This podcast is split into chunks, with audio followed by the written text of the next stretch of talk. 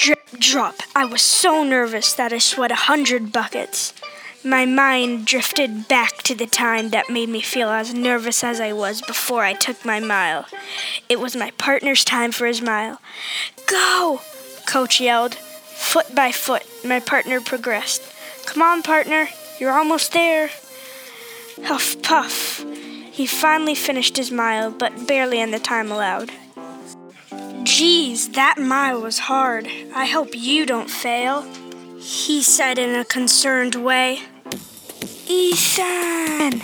My partner's loud yell pulled me back to reality. It is your turn, he wheezed with the rest of his energy. I thought that he was going to faint. I slowly meandered up to the starting line. Go! Coach yelled before I even was at the starting line. Nine laps so far, one to go. I said before my last lap. Huff puff. My feet hurt so bad that they felt like they were going to fall off. I used all of my energy to get to the finish line. Seven minutes, 35 seconds, Coach yelled. That was when I knew I passed with flying colors.